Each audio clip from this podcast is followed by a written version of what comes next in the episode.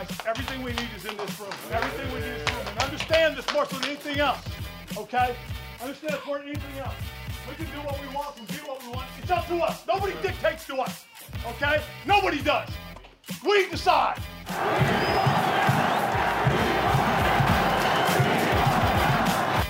Welcome to the D.C. Tweet Team Podcast. I'm Jonathan Osmond, and I'm joined by Maurice Hawkins, who's back from Las Vegas, or should I say Las Vegas, since the Washington football team defeated the Las Vegas Raiders 17-15, the second week in a row that Washington has had a score of 17-15. I mean, that's kind of a random score. Yet they found a way to achieve it. They got themselves another win, have moved to 500, second in the NFC East, and more importantly, momentum as they're about ready to take on the NFC East gauntlet that is before us. So, Maurice, how have you been? Tell me everything about Vegas for everybody that didn't get a chance to go. It seemed like all the videos were awesome and encouraging. What happened from our update from Friday?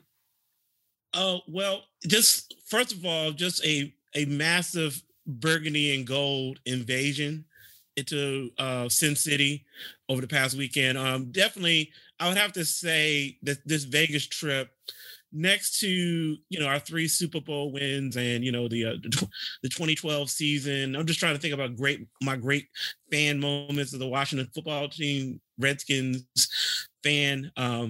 This is going to rank up there. One, because we got the win, so I'll reverse engineer and go backwards. First, we got the win.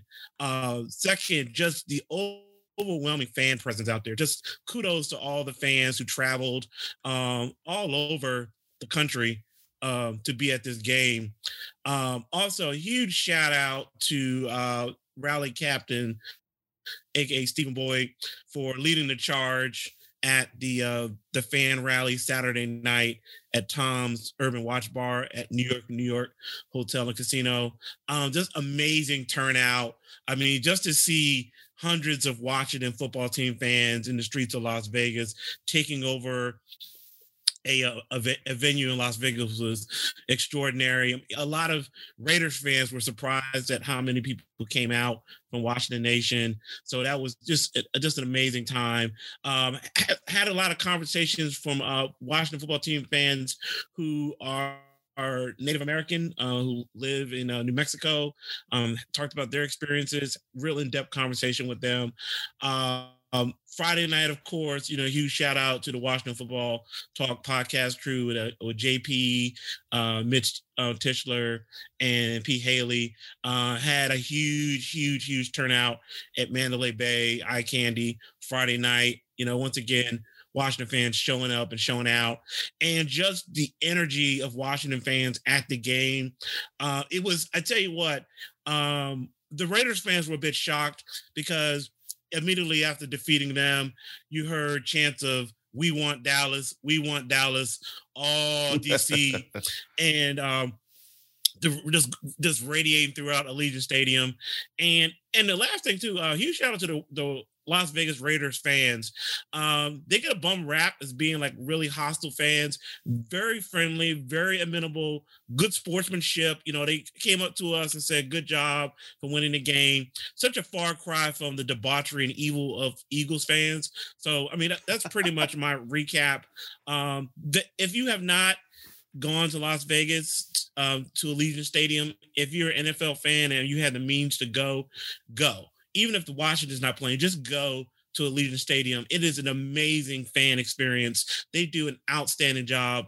Just an enjoyable experience. And Washington's going to have his work cut out to create a new fan experience because the Las Vegas Raiders are setting a new standard.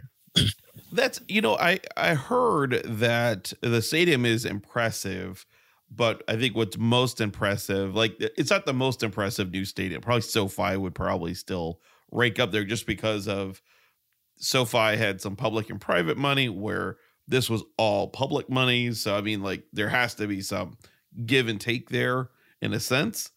But it sounds like from you, like it was just all tens all the way around Plus, you're in the glitz and glam of Vegas, right? Like it's right on the strip. So, you know, I don't know how you could go wrong there, seemingly at all. No, you can't go wrong with it. I mean, for example, like it was such a convenient fan experience. It wasn't even funny because I stayed at the Luxor Hotel, which is literally like literally a half mile away from the stadium. So like we walked out, they have like this, what they call the Allegiant Stadium walk. And you walk over a bridge and the stadium's on the left-hand side, you know, and this is coming from a person that has, you know, taken the metro to FedEx Field. Oh yeah. The 1 mile walk. That long walk. Yeah. Yeah. For the metro. So from the metro stadium to FedEx Field. And that walk was a fraction of that walk. I mean, it was not labor intensive, whatever. I mean, it's really accessible. It was just, and it's the right size. It's not a massive stadium, you know. It's probably size wise, it's probably more comparable to the Bank of America Stadium as far as the size inside, but I mean, 65,000 right. Covered. Yeah. So the one thing that I noticed is that it's a more intimate fan experience at Allegiant Stadium than I think we get at FedEx Field because FedEx is just so huge. So I think where the NFL is moving towards is creating as intimate of a fan experience as possible with a football game, because you still want to have, you know, a large population of people there. But I think the NFL has recognized they don't need to have, you know, 100,000 seat stadiums. I mean, you can have a 60, 65, 70,000 seat stadium and still have an impressive home field advantage, but create an intimate experience. And I think with the technology in that stadium is second to none. So, I mean, one of the things I noticed, like, so when there's a flag on the field, like they have like this ring of lights in the interior of the stadium, and it flashes bright yellow flag, and that cool. Light stays on the field until the penalty is resolved, you know, and it just totally changes the mood of the stadium because everybody knows it's a flag on the play. So it's not like you're looking for the flag on the field, like it's this flag, you know, and it's bright yellow. And then at different parts of the day of the game, they dim the lights to do videos. They have a live orchestra in there. They have live entertainment in there. One of the things that got me was when the before the beginning of the game, you know, the nickname of Allegiant Stadium is the Death Star. So when the Raiders leave the field for the final time before they come back in, the orchestra plays the Imperial March from Star Wars, Darth Vader's theme, you know. And then at the conclusion of them playing the song, this big graphic says, "Welcome to the Death Star." And, you know, me being a Star Wars nerd, I just kind of lost my mind. Like, oh my God, this is amazing. The Death Star, I love it. So, you know, just, you know, immediate reactions from Allegiant Stadium. I mean, it looks like a giant Roomba to me. And I guess like at the game, wasn't Rev Run from Run DMC? Wasn't he performing? Did he perform at halftime or something? I saw he performed at halftime. I shot some video on my Instagram from his performance. If you know want to see that, I can put the link out on Twitter. But it was impressive. I mean, you know, he did a. I mean, they do everything right. That's all I got to say. They do everything right out there. So you felt like value for money, because I guess I'm going to get to that a little bit later as far as value for money, but value for money, you felt like you got your dollars worth. Like you had a good time. Obviously they won. So it always makes everything feel better. Right. Like, right. Absolutely. I mean, I mean, here's the thing about it. It's like, for me being an NFL fan, you know, just a huge fan of football, not just watching the game, but being around football fans and the camaraderie that comes with that. And then you juxtapose that with Las Vegas and everything Las Vegas has to offer as far as entertainment goes for a weekend. I mean, it's just, you know, you can't beat it. Like, I mean, me personally, it's like, I mean, if, like I said before, like, you know, if your team is playing the Raiders, that season, that, and you only have one road trip to go on, that's the road trip you go on, is the Vegas trip. Well, I think that's what it's going to be, would be my guess, is that obviously, you know, the Raiders, I would guess Oakland Raiders, like your fan base in Oakland and your fan base in Las Vegas is probably completely different. Yeah. But because I would imagine it's, you know, it's probably not close enough where everybody's going to be driving to every game. Mm-hmm. But the idea for a lot of folks is going to be that they can, you know, it's close enough, or it's a weekend. You go do like what you did. You go do the whole weekend. You go, you know, you do the rally at the rally events. You go and go see a show. Like I saw, like there was a concert that was happening there. There mm-hmm. was hockey that was happening that weekend. Of course, you were there. I guess Pac-10 championship. Yeah, I mean, like, you could have yourself quite the sports weekend, or you could go to that one resort that had the giant pool and go sit in the giant pool and watch all the games, which would probably be my thing. So that's really cool. Well, I'm glad you had a good time. I think next time I'm definitely going to go out. You know, I think at first I was kind of, you know, you think like, well, I don't know if I want to go out there and just see like the team lose, right? Like, what a bad experience. But that was that was kind of like a September mindset. And now we're now we're coming off 4-game winning streak. So clearly that wasn't the right way to think about things. You know, I will admit, that was a little short-sighted. I didn't have faith. So let's talk about the game. Look, Washington, like I said, defeats the Raiders 17-15. Second week in a row that they've only held the opponent to 15 points. Washington's down 6-6, 2 games behind the Cowboys in the NFC East. Heinicke was good enough. 23 for 30, 196 yards, 2 touchdowns, an interception, which was kind of one of those passes. I think he probably, well, I mean, look, the pass was tipped, but he probably shouldn't have thrown it. Like, there's 2 things that happened there.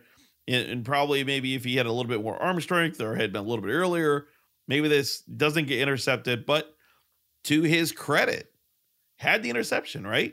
And I remember I'm sitting there, we're watching it at the bar, and I tweet, it's time for Taylor Heinicke to do Taylor Heinicke-esque. Like, this is what I like about this guy. It's like, okay, things didn't go my way. We have a little bit of time on the clock. You know, it definitely, the defense stood tall, and now the game was, you know, it was a 2-point game, you know, time to go. So, you know, he also ran for 10 yards, which was pretty good. What did you think about Taylor Heinicke? Seeing him up close from your seats, seeing him in person, seeing him elude a pretty good pass rush. That especially from Max Crosby, was one of the best DNs in the NFL right now. I think the thing about Taylor Heinicke is, and I'll preface it from this standpoint, because I went to the Tampa Bay game, which was the first win on this current win streak, and then I at home, and then now I've seen them in the 4th game of this 4-game winning streak on the road with the Raiders, and I think that with Taylor. You know, I think that he is such a competitor, you know, mm-hmm. and he was playing within the confines of the game plan, right? You know, I mean, one thing I will say about Coach Rivera and Coach Turner is that they have a pulse of the game. So they kept it conservative, and I think that the game plan was they were going to stay conservative until the Raiders gave them a reason not to be conservative. And I think towards the end of the game, when Heinicke threw the interception, you know, I think he was pressing a little bit. I think he wanted to make a play. I think he wanted to do the kill shot, you know, and just put the Raiders out of the misery. And he just was a little bit more aggressive than he needed to be on that play. And, you know, like you said before, Heinicke's got to recognize his limitations, and trying to throw, you know, a deep ball to Terry McLaurin in triple coverage wasn't a good play. you know, that's, you know, he doesn't have elite arm talent. We know that. So, and that just has to be for him as a signal caller, understanding his limitations. You can be a good quarterback in the NFL and not have a cannon for an arm, but you can't make mistakes. Luckily for him, that he, you know, he in the offense, they stepped up, you know, put us in a position for the game-winning field goal, and that's all we're going to remember. But I think that if he wants to remain a starting quarterback in the NFL, he's got to clean those types of mistakes up, especially late in the game when you're leading, and there's no reason to throw an interception like that. Yeah, I mean, I think that was my thought as well, was when I saw that pass it to McLaurin, like you don't need to make that pass right now. Like, this was two down. I think it was like a third down, but like it was two down, third and four. Yeah, it was two down territory. Like it was late in the game. You could have clearly got it, you know, within a yard or two, and then tried it again. You could have scrambled. Like, it seemed like he was pressing in that moment. But, you know, look, he took a shot. He also had the confidence defense was gonna back him up, and, you know, I guess you can be a little bit more aggressive if you have the defense like they've been playing, even without Landon Collins, even without Chase Young and Montez Sweat, that they were going to be able to hold their own. And they did for the most part. Deshaun Jackson was almost a man invisible. He had 14 yards, one catch for 14 yards. That's it. No touchdowns. So for a guy that says that he wants to make them pay, they didn't pay very much. No, I think they paid pennies. I think we paid him. Yeah, exactly. Like, thank you. We may still be paying though a few players. I mean, I don't want to get into. I think, you know, we may be paying Showtime, you know, still. But let's see. Antonio Gibson reached the 800 yards rushing mark on the season, and it came out today. He's leading the NFC as the leading rusher right now. Like, what? I guess I don't take in, because you know he splits carries with McKissick, right? And so you don't realize like what a rusher he is. And this is only the third running back in football team / Redskins history, behind Mike Thomas and Alfred Morris, to reach 2,000 scrimmage yards in his first 25 career games. He had himself a day, though. Caught a touchdown, ran for 88 yards, including a 22-yard rush. And I think there was another one that got called back on a Brandon Sheriff hold. But what do you think about Antonio Gibson on the day? I mean, we didn't have McKissick, and so you didn't know like what you were going to get out of him and who was going to fill the void. And I think it looks like he filled it himself. Yeah, I mean, he definitely absorbed a lot of touches that McKissick would have gotten had he been in the game. So, I mean, he's we're seeing the evolution of Gibson. I mean, where I think we kind of saw him when he was drafted as kind of like this going to be this flex player. You know, he kind of gadgety. You know, in the same vein as a Christian McCaffrey. You know, where they just put him in different looks and different sets. But I mean, he's just, you know, but what he has become is a traditional, you know, bell cow running back, you know, and during this, four-game winning streak, I mean, he has punished opposing team defenses along with that offensive line, and now emerging as a top NFL back. You know, I don't think anybody's in the NFC. Yeah, I mean, definitely in NFC, right? I don't think people thought that. I mean, you know, as far as his career to this point, but the fact that he's year two, and this is the guy that played primarily wide receiver in college. Yeah, right? At Memphis. Yeah, that's what I thought he was going to be, kind of like just a wide receiver that is also a running back, like primarily catching out of the backfield. And I did not see him emerge to be this guy. Even last year, like he had those games, especially against Dallas, and like getting ready to come up on, where, you know, you saw the speed, but I guess for me, it didn't quite click that this is Alfred Morris that can catch. Mm-hmm. It's probably the best way to think about it. Yeah, that is probably the best, you know, description of him. And I'll tell you what was interesting is that, you know, that first drive in the first quarter and opening possession, you know, the Raiders thought they would be in slick, like, yeah, we'll give them the ball first, and we'll get it in the second half. And because they never score on opening drive. Yeah. And we marched the ball down the field and we punched them in the mouth. Yeah. And you could tell from the Raiders fans themselves, they were like, whoa, didn't we beat Dallas in Dallas on Thanksgiving? We're the Raiders, commitment to excellence, all this pomp and circumstance with the Raiders. Like, so they had nobody had any expectations of it. Like, oh, this is Washington. Even though we've been on a 3-game winning streak, they were real cocky about their chances. And when we punched them in the mouth, you could feel the energy from that fan base leave, and they never got it back. And Washington, in a really methodical, Ron Rivera, our new word in the Washington football team lexicon, Gibbsian manner, took the heart of the Raiders fans and that team. And I think our physicality as a team kind of surprised, took the Raiders aback, and they didn't really recover from that. And we made them one-dimensional offensively. Again, we're seeing Rivera ball emerge in Washington right now. That's what we need to call it, is Rivera ball, which is to play hard-nosed defense, run the ball, time of possession, dominate them physically. And now you're seeing, like, through Antonio Gibson and Terry McLaurin and Taylor Heinicke, so many offensive line, the defense, so many players in the team adopt that Rivera mindset, which is to physically dominate your opposing team, and we get glimpses of that, in the post-game speeches and things of that nature. But that's what they're doing. It's like they want to be the most physical team on the football field, and that's what they're doing. And that's why we're on a 4-game winning streak. Yeah, yeah. Speaking of just the Raiders themselves, I mean, look, they were 2 for 8 on third downs, miserable. But last week against the Cowboys, they weren't much better. It just seems like that's a team that's not designed. I mean, atrocious red zone defense, one of the worst in the NFL. But I think for that team, they have always had the ability to score. And granted, they didn't have their star tight end. That's a big deal. Take away a weapon, and then who knows, like, really what everybody's working with.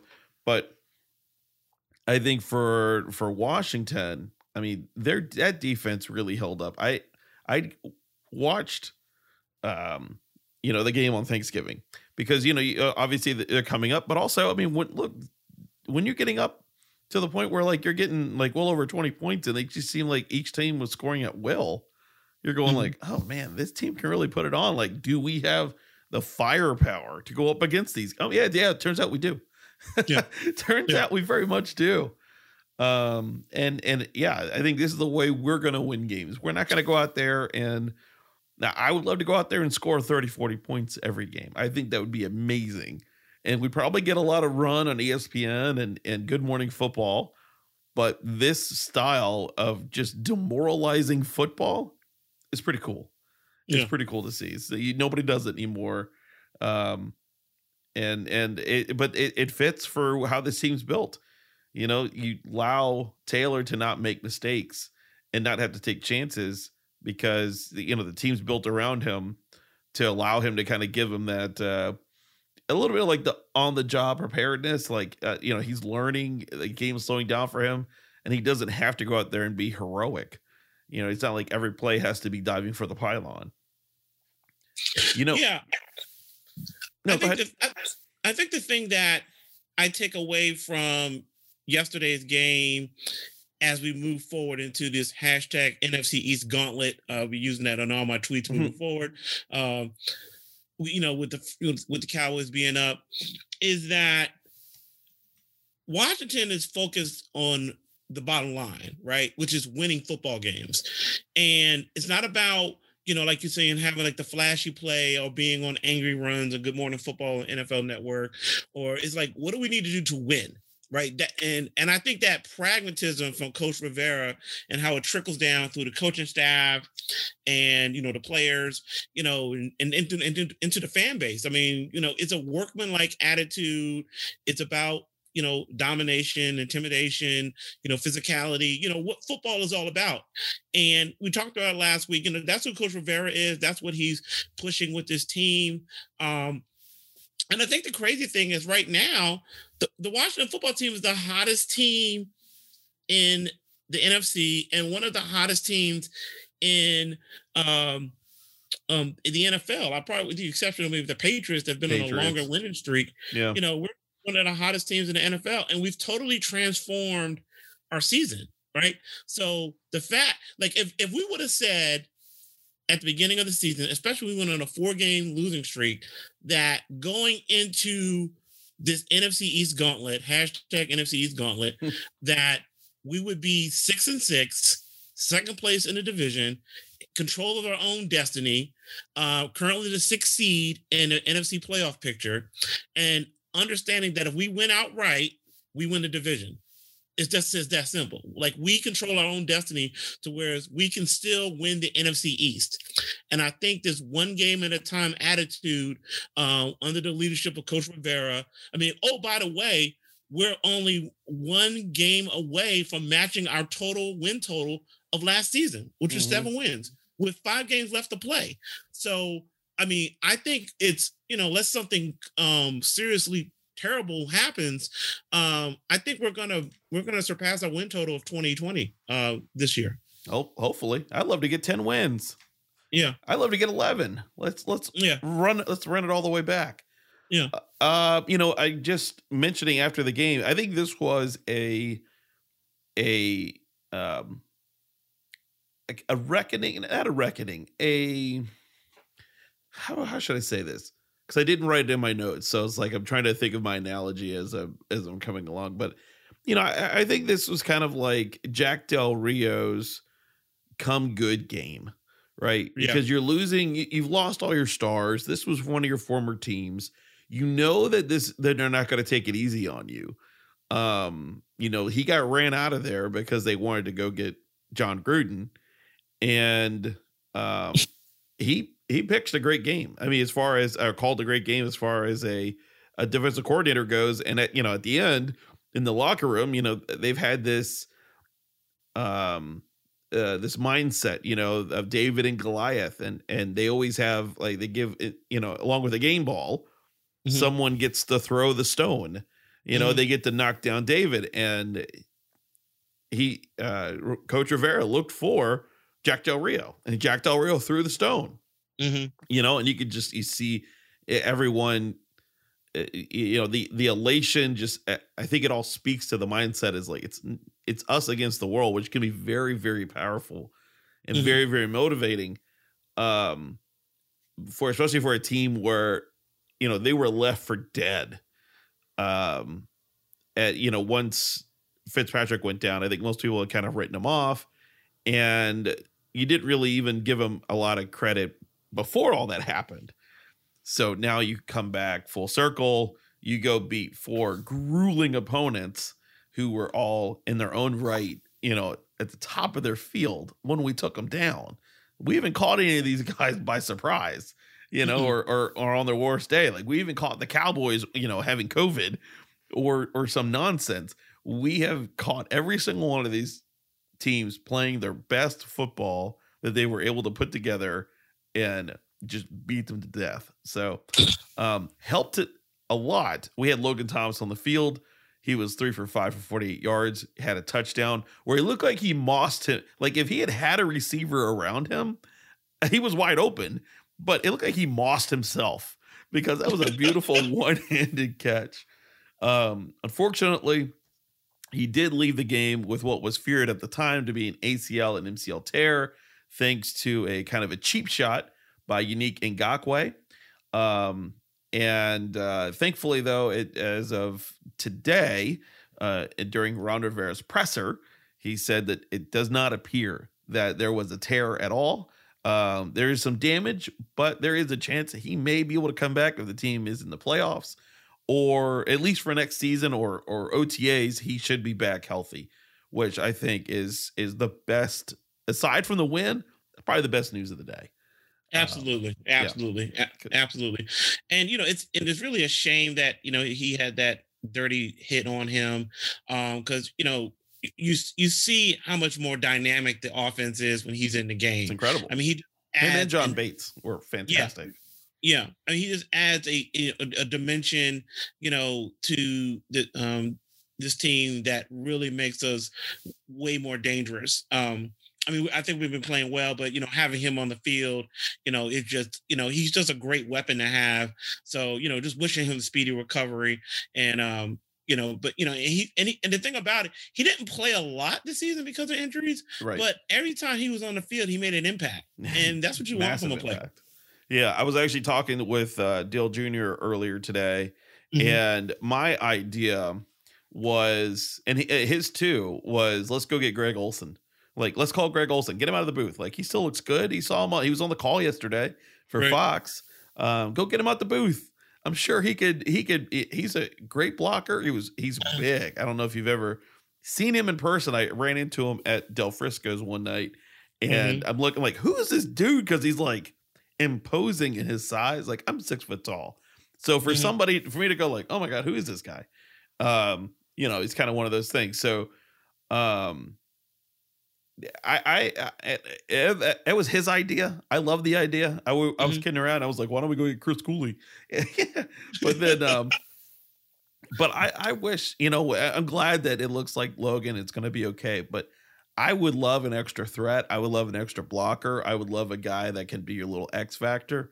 And so I don't know, maybe if I see, Greg Olsen out and about, or if anybody, you know, maybe I'll send a note over to, Miss Rivera and say like, hey, do you have Greg's number? We can give him a call right. and see if we can make that. I wouldn't be surprised if they had made the call because it just seems too perfect to go mm-hmm. get a guy. Cause he wanted to, like, he didn't come here last season cause he wanted to be with a contender. And so he right. went to Seattle and now his team is a contender. You're not just right. getting your body beat up for nothing.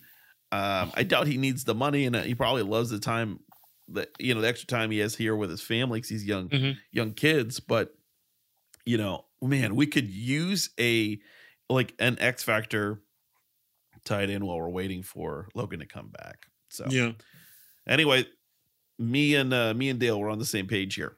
Let's talk injuries. I said Logan Thomas looks like will be okay, just out though for a while, possibly the end of the season, but not long term. John Allen, it was revealed, had a groin injury, played through it though. So mm-hmm. hopefully he will be able to be full go on Sunday. Montez Sweat is expected to be back. They're going to bring him back. I think Wednesday will be the determination mm-hmm. if he's going to be able to, you know, if he'll be able to come off, and that'll activate his 21-day window when they have to bring him off the injured reserve. It'd be interesting to see because, I mean, if you have your jaw wired shut, you usually can't eat solid foods. Yeah. So, I mean, is he going to be like just like down 20 pounds, 30 pounds or was it not bad enough that you know, he's able to, what was he like, maybe making like a steak slurry for himself? Like, you know, give me Wendy's and put it in a blender. I don't know. Like, what? I got to get that protein, right? Only right. those gains on the plate. And then we had Landon Collins, who I think will be back this week. Also, they expect that like Wednesdays were going to be the day where they're all back on the field practicing. And then I think the expectation is, barring any major setback, Landon should be out there. Right. So that'd be good. Did you see this thing about this Raiders coin? No, I didn't. Okay. So if you followed the Washington football team, Twitter, Facebook, and Insta. After the game, mm-hmm. you saw they put up a meme. They always do a meme after the game where they kind of right. troll the other team when they win. Mm-hmm. And they're fantastic. The new social group, they've got it. But they had this thing where it was like SpongeBob, and he was looking at this piece of paper, and he threw the piece of paper into the fire, and it blew up. And I didn't understand it at all. And so today I went on Reddit and I started looking around. So the Reddit Washington football group has been losing their mind because of a guy named Brunel the Goat, who I guess mm-hmm. at the start of the winning streak said like, if we don't win, I'm deleting my account. And mm-hmm. and of course they haven't deleted the account because the team hasn't lost. So they're losing their mind over this user. Mm-hmm. But on the Raiders side, at the start of the season, there was a guy by the name of Pong is Lame, And he predicted, and he went through the whole season flipping a coin, heads for wins, tails for losses. And he wrote it down. And just why not? I don't know what you're doing out there that you would think this is a fun thing to do, but I guess why not? And so he goes through the whole schedule this way. And he predicted that the Raiders would have a 10-7 record, and the estimation at 10-7 with that division would be that they would be a wild card into the playoff. And what was interesting, though, is that every game that he had flipped for way back when he started this thing back in August or September, every prediction had come right. And so, last week, I mean, he didn't guess scores. It was just wins and losses. That's all. And so last week he predicted that the Dallas Cowboys were going to lose. And it came very close to not working out there. But I mean, it was all the way through. It's wild. It was up to last week. It was a 1 in 2,048 chance that he would have gotten everything right thus far. Week 13 comes along, and that's when we play. And he predicted that the Washington football team was going to lose to the Raiders. And what's interesting is that week 13 last year is when we played the Steelers. And the Steelers, remember, they were unbeaten, and it was like, oh, you can't beat us, whatever. And they had all those issues with COVID and all that nonsense was going on. We had to play the game on Monday, but it was technically not a Monday night game. Beat them too. So week 13, I mean, it seems to be like the week that Washington just goes and upsets everybody. So needless to say, if you saw after the game, there were a lot of Raiders fans that were like doing this whole coin thing, and they were all talking about the coin. That's what it was. They believed wholeheartedly, because it had been true all the way to the prior 12 weeks that this prediction was going to happen. They were going to go 10-7. They were going to get the playoffs. Like this magic. This guy must be some sort of sorcerer. Well, it turns out Gandalf. He's wrong. wrong. So so anyway, that's the whole coin thing. So we'll see what happens. Maybe the coin picks up from here. Maybe we just we get it right from they get it right from there. But I think they seem like that they're kind of beat up and maybe done. And the Chiefs seem like they're really coming on in that division. You got any other weird superstitions you always see like that out there? Like, do you have any like weird thing that you do like before the game? I don't. I would always try not to wear the same outfit 2 weeks in a row when I watch a football game. Like whatever I wore last week when I watched the game, I'm not going to wear it this week. Just even if they won, huh? Even if they won. Even if they win, I just changed it up, And I mean, I was really religious about it when we were the Redskins, because again, I had so much Redskins gear over the years. So, I mean, I could just hey, I'm going all gold this week. I'm going all black this week. I'm going all burgundy this week. So I'm just doing all salute to service this week. So I had so much, but that was probably my own only superstition. So I'll tell you what mine. I am a very superstitious person just by nature. Even in my business, I'm kind of superstitious. Like if a sign isn't working, like I'll throw the sign away. Like it's just one of those things. It's kind of weird. Before the game to the against the Bucks, I had decided. I was like, it would cut off the bye week. I was like, this is our last chance to kind of get it together. And plus it's the Bucks. Like we weren't predicted to win. So I have somebody, I think my girlfriend gave me these Nike Air whatevers. And they're the old Redskins shoes.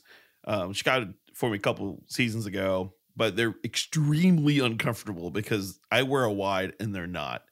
Mm-hmm. So even though they're the right length, man, if anybody out there with flipper feet like me, it's really uncomfortable to wear them for very long. But I was like, you know what? We're going all in. I'm going to throw everything I have at, I'm going to go full garb, everything I've got. So John Riggins jersey on, a hoodie, which I don't even remember if it was even cold enough then. Hoodie, scarf. Someone gave me one of those turnover chain things with a big W on it. Mm-hmm. I just gotten the Crucial Catch hat. So I've got a flat billed Crucial Catch hat, look like a 20-year-old. And right.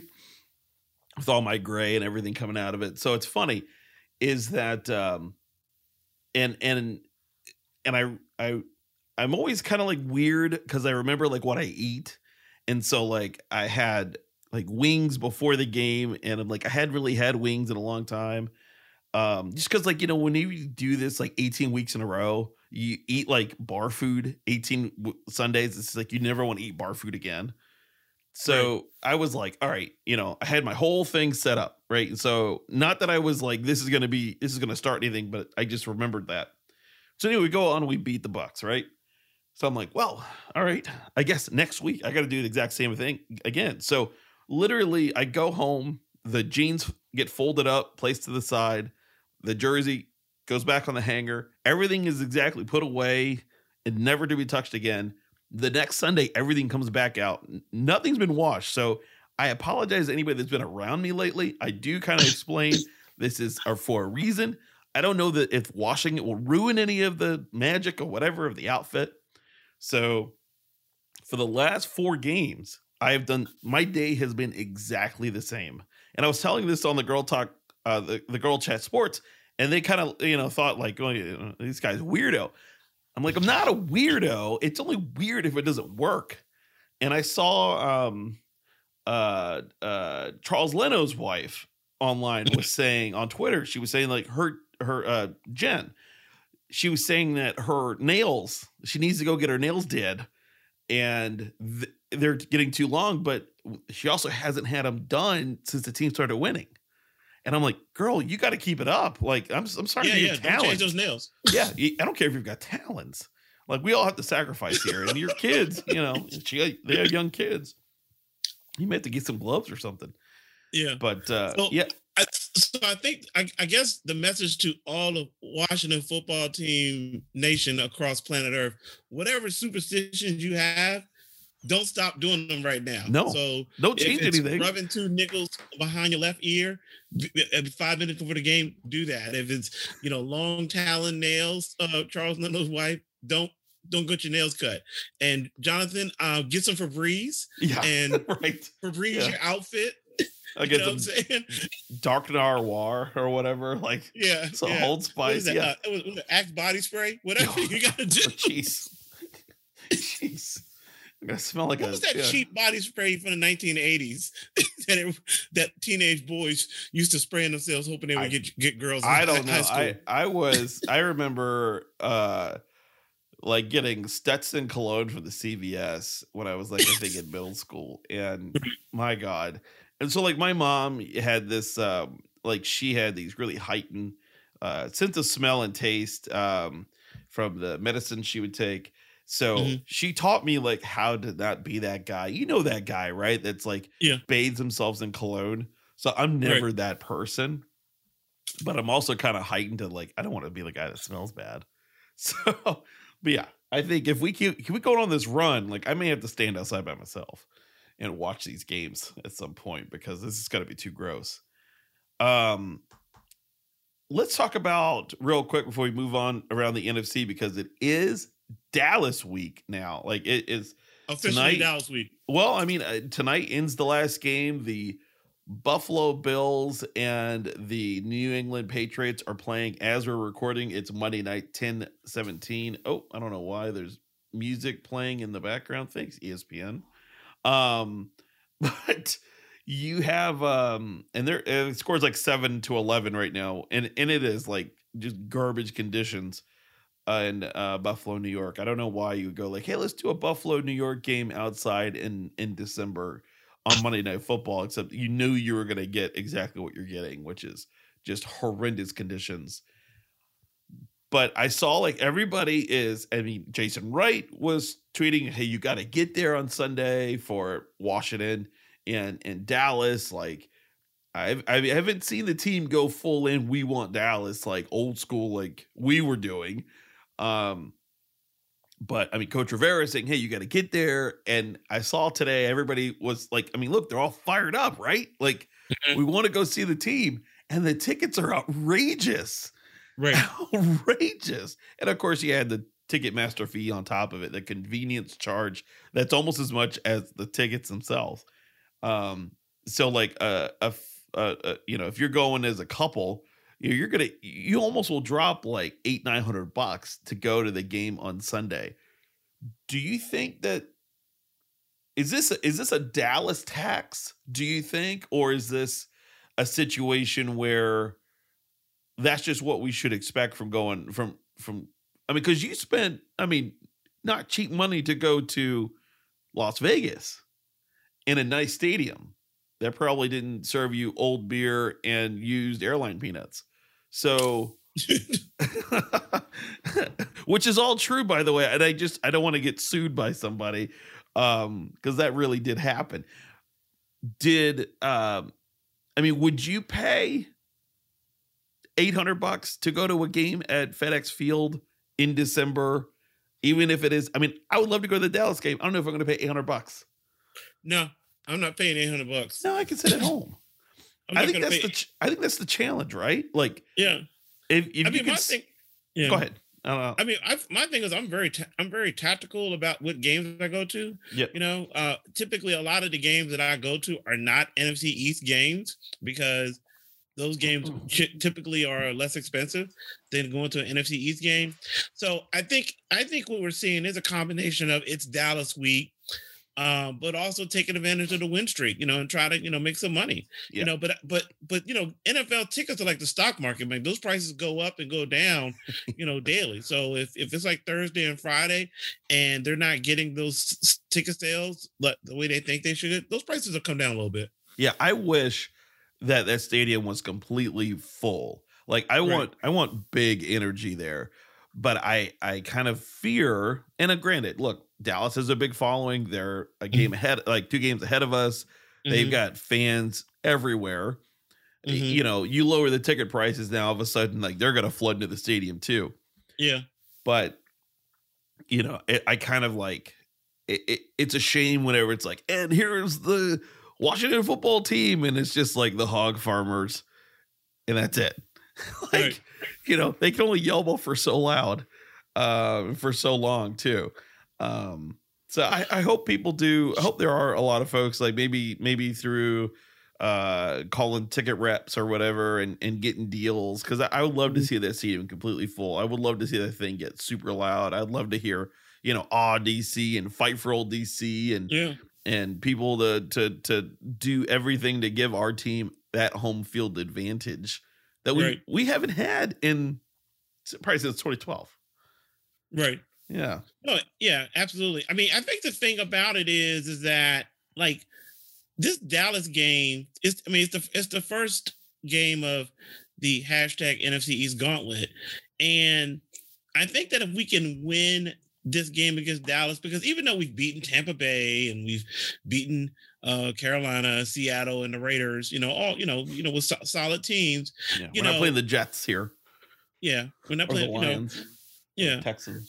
Yeah. No, I think the thing is that if we can beat Dallas, then not only does it really builds tremendous confidence, I mean, as far as trying to, you know, get through this NFC East gauntlet, but I also feel like it would change the narrative for the team with national media, because I still don't see the national media reacting to Washington being on a 4-game winning streak. Like they're still like we're still enthralled with Dallas or Aaron Rodgers and whether he's vaccinated or not. You know, Gardner Minshew. There was a lot of Gardner Minshew talk. Yeah, a lot of Gardner Minshew going on. Yeah, you know, which is cool. I mean, hey, cool story. Yeah. You know. Yeah. You go lead the Eagles past the Jets. Like God bless you there. It's not like it's not like you are beating somebody that everybody else hadn't already beaten. Yeah. But yeah, cool story. Yeah, I'm with you. Like I feel like that Washington never gets the respect that they're due. And I think I always assumed that part of it was obviously, you know, Redskins. But now that it's not that anymore, like, come on, you got to start giving these people the respect that they need. Like we're not just going out here and rolling over the Lions, which, you know, a lot of people had done. Almost everybody had done this year.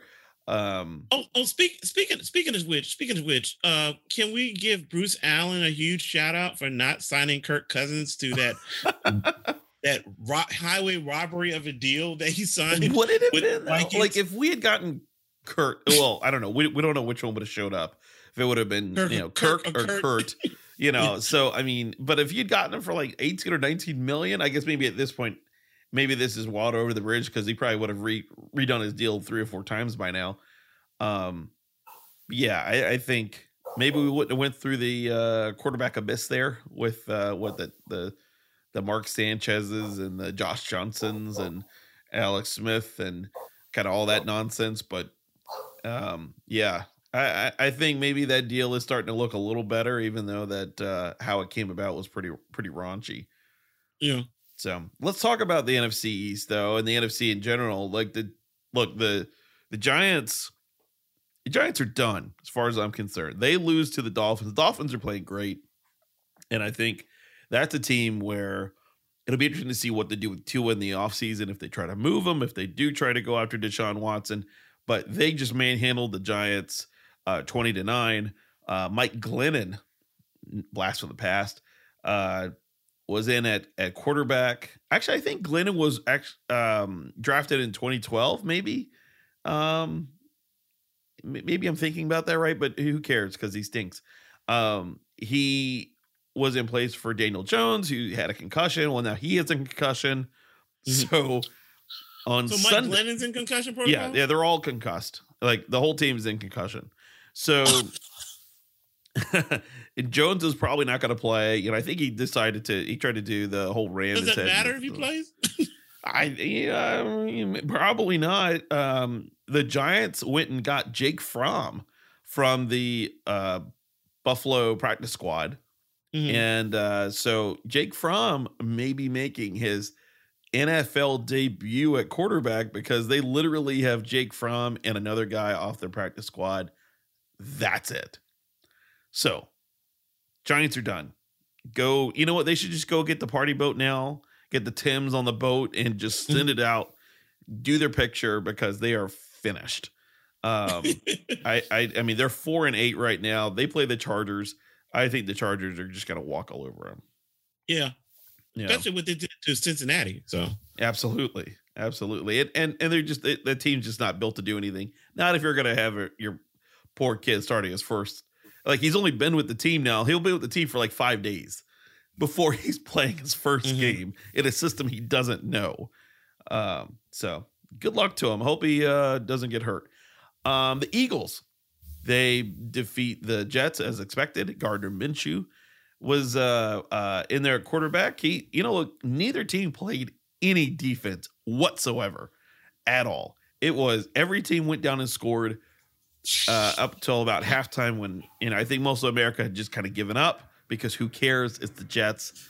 But if you think our Chris Blewett situation was bad, the Jets had a kicker who had also never played in the NFL and missed 2 extra points.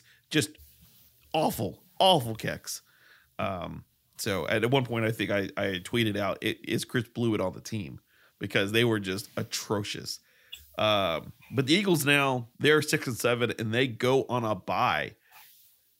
And when they come, when we play them in 2 weeks, they're going to be fresh off a bye. So we'll see if we're up against Gardner Minshew or we're up against whomever there. Let's see. Hey, the Cowboys, they played the Saints and they're going to be, they haven't played in the last 10 days or I guess 10 days when we play them. So, you know, that'll be nice and fair for us. We're coming off a West Coast swing, and the Cowboys have just been getting healthier and healthier. So it's going to be quite a match for Sunday. Hey, the Lions got their first win. That's cool. Do you think they're getting any more? No. But thank you to the Lions. I think we should find so our bar manager at where we hold our rallies. He is a Lions fan, and the whole bar cheered and like gave him a round of applause when they won. And he actually thought he was like, oh, yeah, I guess they're all saying that for their fantasy or whatever. I was like, no, we're saying it for you. Like, we have watched you have to endure this nonsense every week, your team finding a way to lose and not be competitive. So you finally got one. So that was nice to see. But that also, that helped because a lot of teams lost, and there was a lot of them sitting at that 7-loss level. Yeah. And so the Vikings are now 1. They're at 5-7. The Bucs, of course, they manhandled the Falcons, even though Tom Brady threw a pick 6.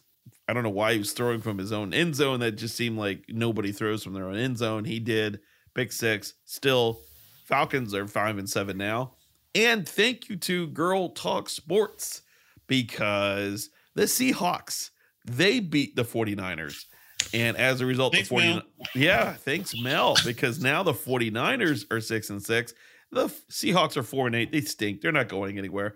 But they are now the 7th seed. Washington moves up to the 6th seed. So we're moving on up. We're basically on the New York apartment in the sky. I mean, we're the Jeffersons of the NFL right now. Yeah, pretty much. I mean, I think I hope Taylor Heinicke walks out on the field on Sunday like George Jefferson, like with that kind of with that swagger. That would be awesome, especially or if he did that after a touchdown. Oh, that'd be the best.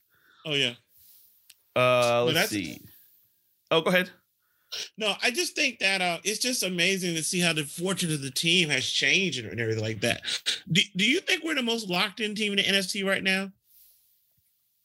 I think, I mean, look, whatever's happening up in New England, I think they've caught fire. You know, they've built around Mac Jones. He's got confidence. They play a tough schedule. You know, right now they're playing insane conditions. I would say probably the Cardinals. Like, I put us up there with kind of some of the better teams now, but I think the difference is a lot of those teams are kind of, they're built to do something. Like, they're built for Super Bowls, like the Rams, right? Like, let's get rid of all our draft picks. Let's get all the players that can come in and play for us right now and give us a win right now. And our team's not like Ron Rivera has, and the Martys have not done that at all. So the fact that we are in the position that we are this late in the season and, you know, kind of playing up to the expectation for a lot of these draft picks, a lot of the, you know, the John Allens, Deron Paynes and those guys. Yeah. I mean, I think that I think so. I mean, probably, I think I don't want to say we're overachieving because that says that we weren't supposed to be here. And I think we should have been here. I think this was the strategy the whole time. We just didn't like the strategy wasn't Taylor Heinicke, right? It was defense. It's amazing. Your offense is going to be okay. Drop in a quarterback that can do what we need to do. And we could take on anybody. And so now Taylor, it's all coming around him. This wouldn't be a team I would want to face because they're on the come up. Even if they go and they drop one of these, that's only going to make them even more upset because you're going to see them again in 2 weeks. Right. So, I definitely think they're doing better than the Panthers that just got rid of their offensive coordinator. I mean, yeah. Well, I think the thing about the NFL, like there's so much parity in the league right now. Yeah. But that's why everybody's at 7 losses. Right. But I think the thing that is really key to me is that it's just like when teams get an identity, those teams are the most dangerous teams. And like when you look at the Patriots, right, it's clear that they have an identity, right? They want to play well-disciplined football, you know, mistake-free football. They definitely are, you know, have the identity of their coach, right? So you see that with the Patriots. You see that with the Steelers. You know, Mike Tomlin, they have the identity of their coach. I mean, the Steelers are on the outside looking in the playoff picture, but you know, beating Baltimore, you know, in that rivalry, and they're 6-5-1. You know, they still got a shot. I think, like, I look at Washington. It's clear that this team now has the identity of Coach Rivera. So, like, I think he has purged any resistance to the Rivera way from that team right now. Like that whole team is totally locked in to play Rivera ball. Yep. And I think that makes us very dangerous because we still have a chip on our shoulders. Like he has a chip on his shoulder as a coach, and it comes out in gameplay.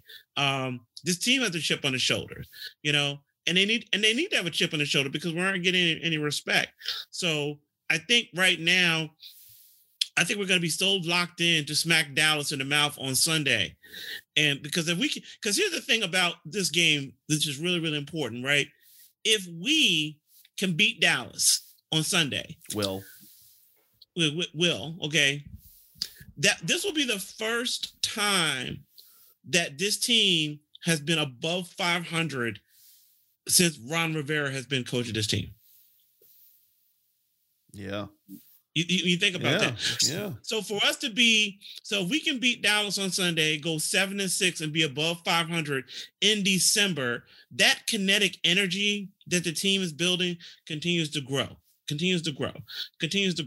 And I think that, you know, getting a quality road win against the Raiders and getting a quality road win against Carolina, you know, this team is learning how to play winning football.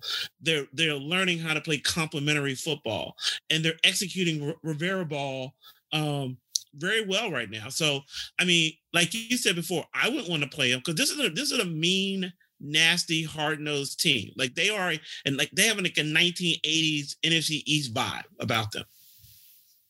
Yeah, no, I'm with you there. I mean, this is it's a whole new way. Like I remember back to, I mean, it wasn't that long ago, like or the Jay Gruden era, like yeah, the teams could score. They just couldn't stop anybody ever. Right. Like it was always like the, you know, oh, we got to get rid of the defensive coordinator or get somebody else because this person couldn't ever work out. You know, let's go get Joe Barry or whomever nonsense to go be defensive coordinator, and it just they could never work their magic. But on offense, you know, hey, they could go and they could score. And even that 2012 season, I mean, once they figured out how to run the offense, you know, things moved in a way. But this feels very much like, you know, take out the, you know, we're missing the Sean Taylor in the middle field, in the backfield.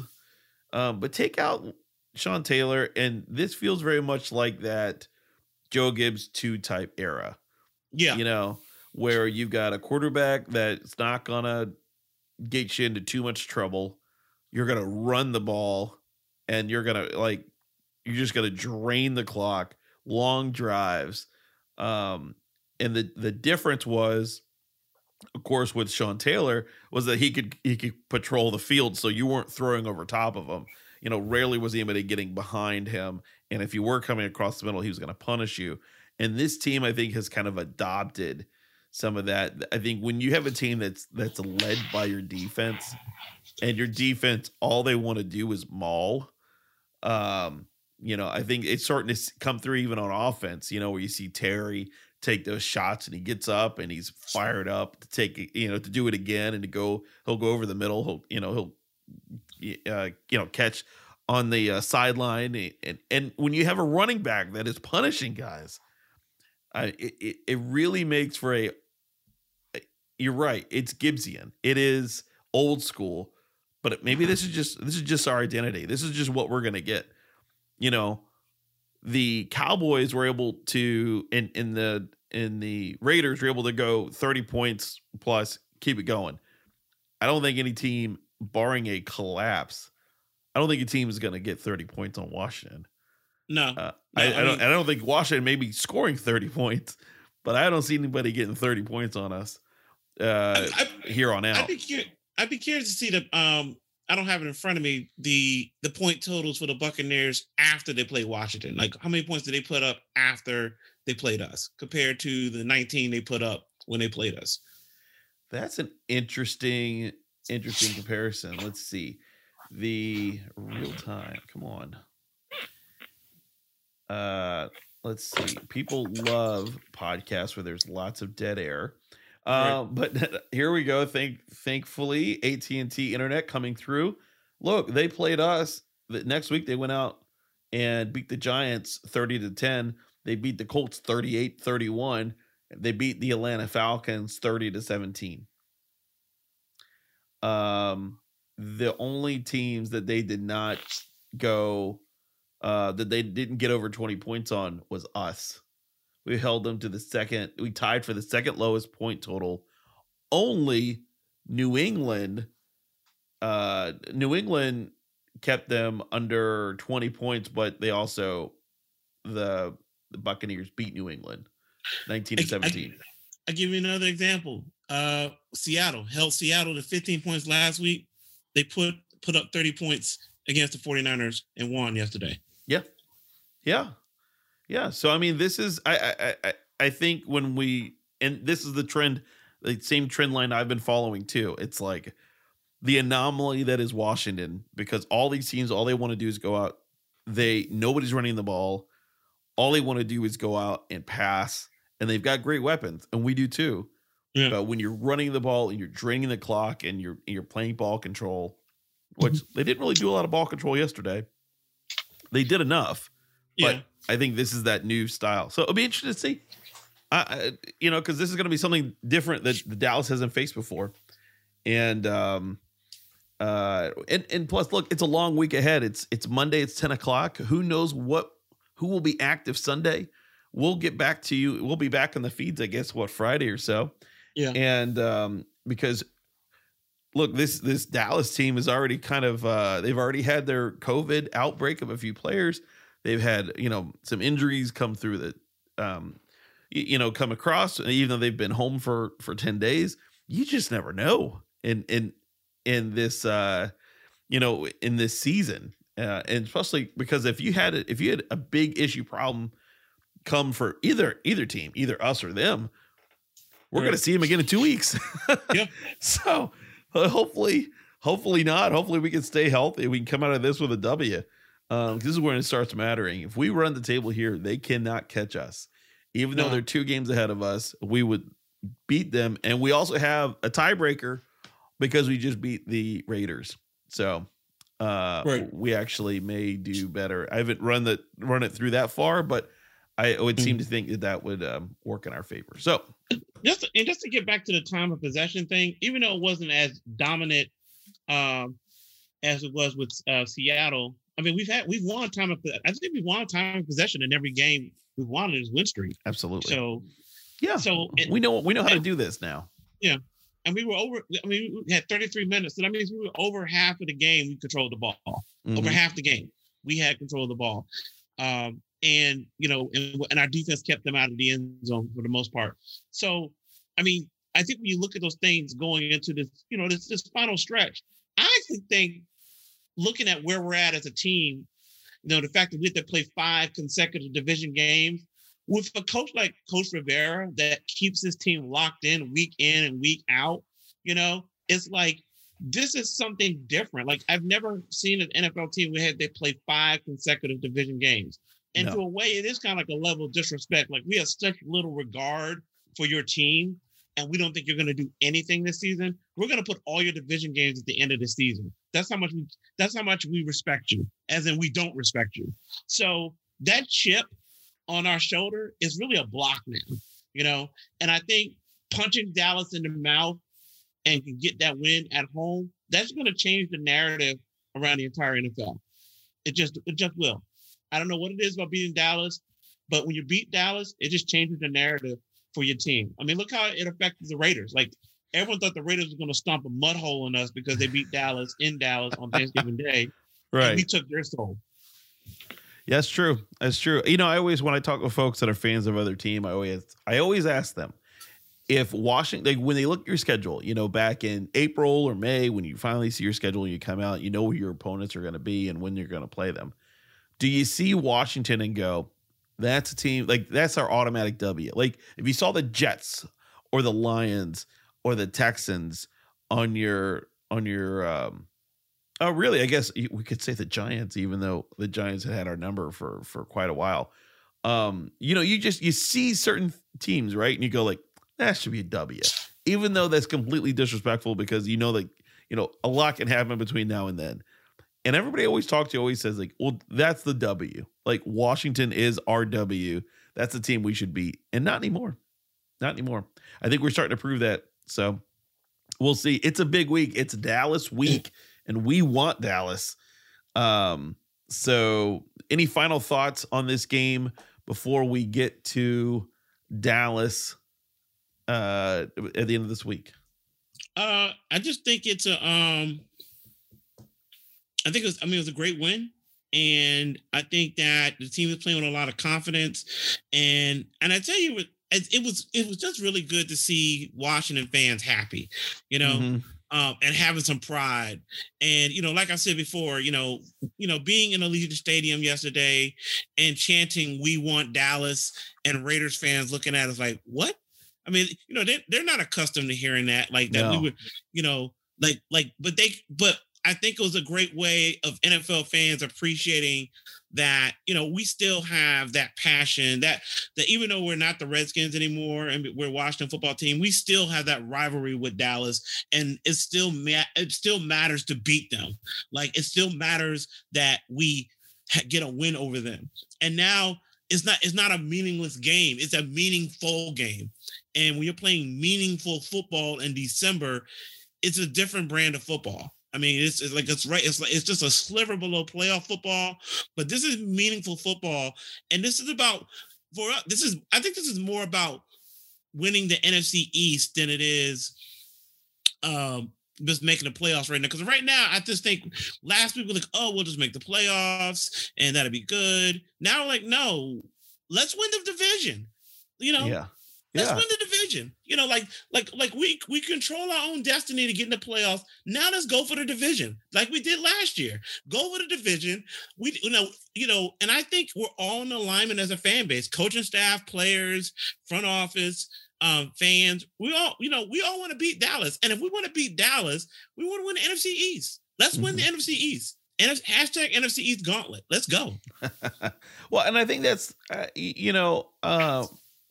To your point, I see this as why they schedule all these games at the very end is because you remember years ago, especially when the Colts would have their division locked up real early, or when New England would have their division locked up really early. They get to December, and you'd have like where they would take Peyton out for a few games, and they start subbing in players and. The games really didn't matter when you'd hope they would because these teams were so far ahead. Now you go put all your division games at the very end.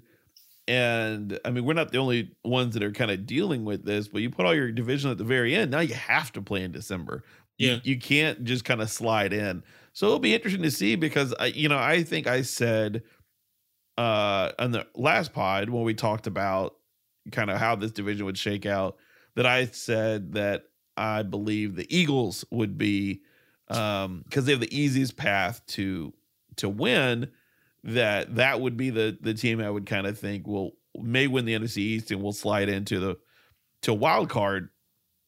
But seeing as like the only wild card ahead of us right now is the Rams, and they have 8 wins. So if they were in our division, like that would be a tough one. And then there's us, and then below us is San Francisco. So at any moment, like we could get jumped if a team goes on a hot streak or we get into a slump. Yeah. So you almost have to win the division because we could end up that team that has a great season for Washington standards and goes out and loses. But I think for us, it's also about, this team has been a team that fell below 500 a few years ago as far as the wins-loss column for all of their all-time wins and losses. And that's embarrassing for a team that's been around for as long as they have, 90 years to not have enough wins over the last like 25, 30 years that you can sustain a win-loss column that you're below 500. And I think when you start to see if this team goes over 500, stays over 500, finishes over 500, even gets to 10 wins, I think like the whole mindset around this franchise is on the field changes completely. Right. And hopefully they figure out then how to get people to show up and go to the games and enjoy themselves. But if not, hey, go to rally bars and go hang there and be with fellow fans. We had a guy that drove from 2 hours away to come hang with us, which was wild, but also like extremely heartwarming that this guy wants to be around fellow Washington fans so bad that he's like, I live 2 hours away in like Greenville, South Carolina. I don't know there's a Redskins or Washington football team bar group out there. I guess he could go to Atlanta and hang out with those cool people. Or he's like, I just looked it up. I saw you were here and you're like, this is my new home now every Sunday. And I'm like, this is cool. So like the fans want that. They want that connection. They want to go to the stadium, Jason, right? And they want to, they want to be there.